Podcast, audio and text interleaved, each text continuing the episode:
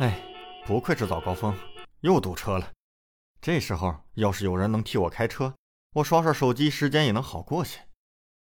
不知道开车的你是否也有过类似的想法呢？其实自动驾驶早已走入你我的生活，特斯拉、小鹏、蔚来、百度 Robotaxi 这些自动驾驶品牌也已是耳熟能详。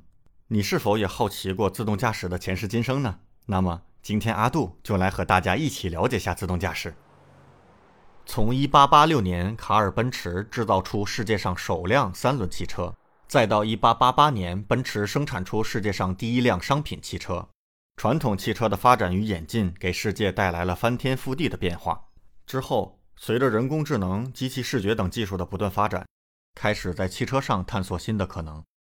将雷达监控装置和 GPS 系统应用于汽车的升级改造，自动驾驶就这样诞生了。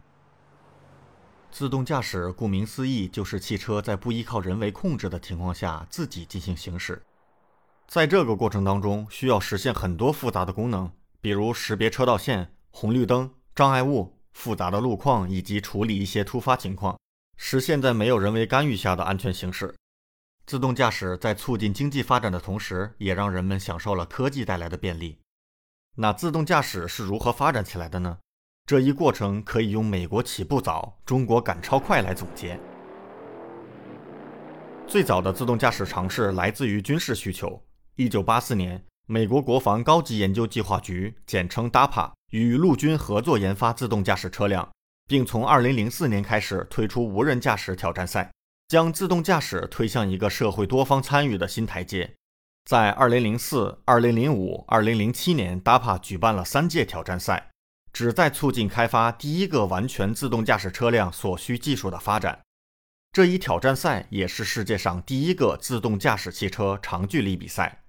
在这场比赛的背后，孕育了一场有关美国自动驾驶的变革。首届比赛于2004年在美国莫哈维沙漠地区进行。总路长为二百四十公里，奖金一百万美元。令人遗憾的是，没有车辆完成比赛。拥有最好成绩的卡内基梅隆大学的汽车 Sandstorm，在一个急转弯后被挂在了一块岩石上。第二届比赛于二零零五年十月进行，全长二百一十二公里，奖金高达两百万美元。此次比赛道路更陡更窄，总共报名的二十三支车队中，五支队伍跑完了全程，其中斯坦福大学的 Stanley。和卡耐基梅隆大学的 Sandstorm Highlander 分别获得前三名。第三届挑战赛于2007年11月3日在乔治空军基地举办，前三名的奖金分别为200万、100万和50万美元。最终，53支报名队伍中，11支通过了资格测试，6支车队跑完了全程。卡耐基梅隆大学的 Boss、斯坦福大学的 Junior 和弗吉尼亚理工的 Audin 获得前三名。这三次挑战赛几乎把自动驾驶领域的人才都聚集了起来。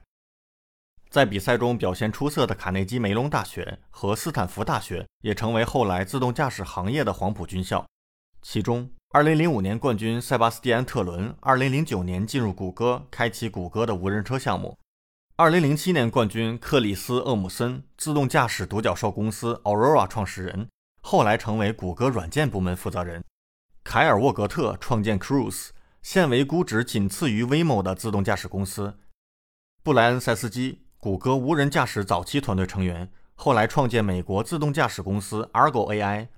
杰西·莱文森，2007年参赛，后为 Zoox 创始人。在这几次比赛中，谷歌两位创始人谢尔盖·布林和拉里·佩奇都在全程观战。特别是佩奇对无人驾驶表现出浓烈的兴趣。佩奇邀请2005年冠军特伦与他进行讨论。并邀请他加入一个雄心勃勃的项目。后来，特伦成为谷歌无人驾驶领域的开创者。特伦从斯坦福来到谷歌后，带着四名研究员在谷歌研究街景地图。2010年，他们搬去了一栋秘密的楼里，也就是后来大家熟悉的谷歌 X 实验室。2010年10月9日，谷歌公司宣布正式开发自动驾驶汽车。一年之后，2011年10月。谷歌在内华达州和加州的莫哈维沙漠作为实验场对汽车进行测试，成为全球第一个进行无人驾驶汽车公路测试的公司。二零一二年四月，谷歌宣布自动驾驶汽车行驶里程已经达到二十万公里，并已经申请和获得了多项相关专利。同年五月，谷歌获得了美国首个自动驾驶车辆许可证。二零一四年十二月中下旬，谷歌首次展示自动驾驶原型车成品，该车可全功能运行。二零一五年五月，谷歌宣布将于二零一五年夏天在加利福尼亚山景城的公路上测试其自动驾驶汽车。虽然美国研发自动驾驶起步较早，但中国赶超的速度很快。特别是以百度、Apollo 为代表的中国自动驾驶企业正在逐步成为国际领导者。二零一四年四月，中国搜索引擎互联网巨头百度公司与宝马宣布开始自动驾驶研究项目，并在北京和上海路况复杂的高速公路上进行测试。二零一五年六月，百度与德国宝马汽车公司合作开发自动驾驶汽车。二零一八年十二月，百度 Apollo 自动驾驶全场景车队在长沙高速上行驶。二零一九年六月，长沙市人民政府颁发了四十九张自动驾驶测试牌照，其中百度 Apollo 获得四十五张。百度在长沙正式开启大规模测试。九月，百度自动驾驶出租车队 Robotaxi 在长沙试运行正式开启。同年九月，由百度和一汽联手打造的中国首批量产 L 四级自动驾驶乘用车红旗 EV 获得五张北京市自动驾驶道路测试牌照。在去年。即使受到疫情的影响，百度也并没有放慢无人驾驶的落地速度。四月，Apollo 在长沙开放 Apollo Robotaxi 自动驾驶出租车试乘体验服务，普通市民可以通过百度地图、百度 APP 一键呼叫免费试乘。